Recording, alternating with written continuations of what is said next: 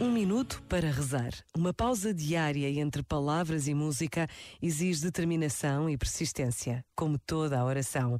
Mas quando se torna parte da vida, quando surge de forma natural e espontânea, tem o valor de um tesouro carregado em simples vasos de barro. Um minuto para rezar. Pedir o que só o nosso coração conhece. Dar graças pelo que nos alegra ou tranquiliza. Um minuto é tantas vezes quanto basta para reconhecer a presença de Deus. Pensa nisto e boa noite.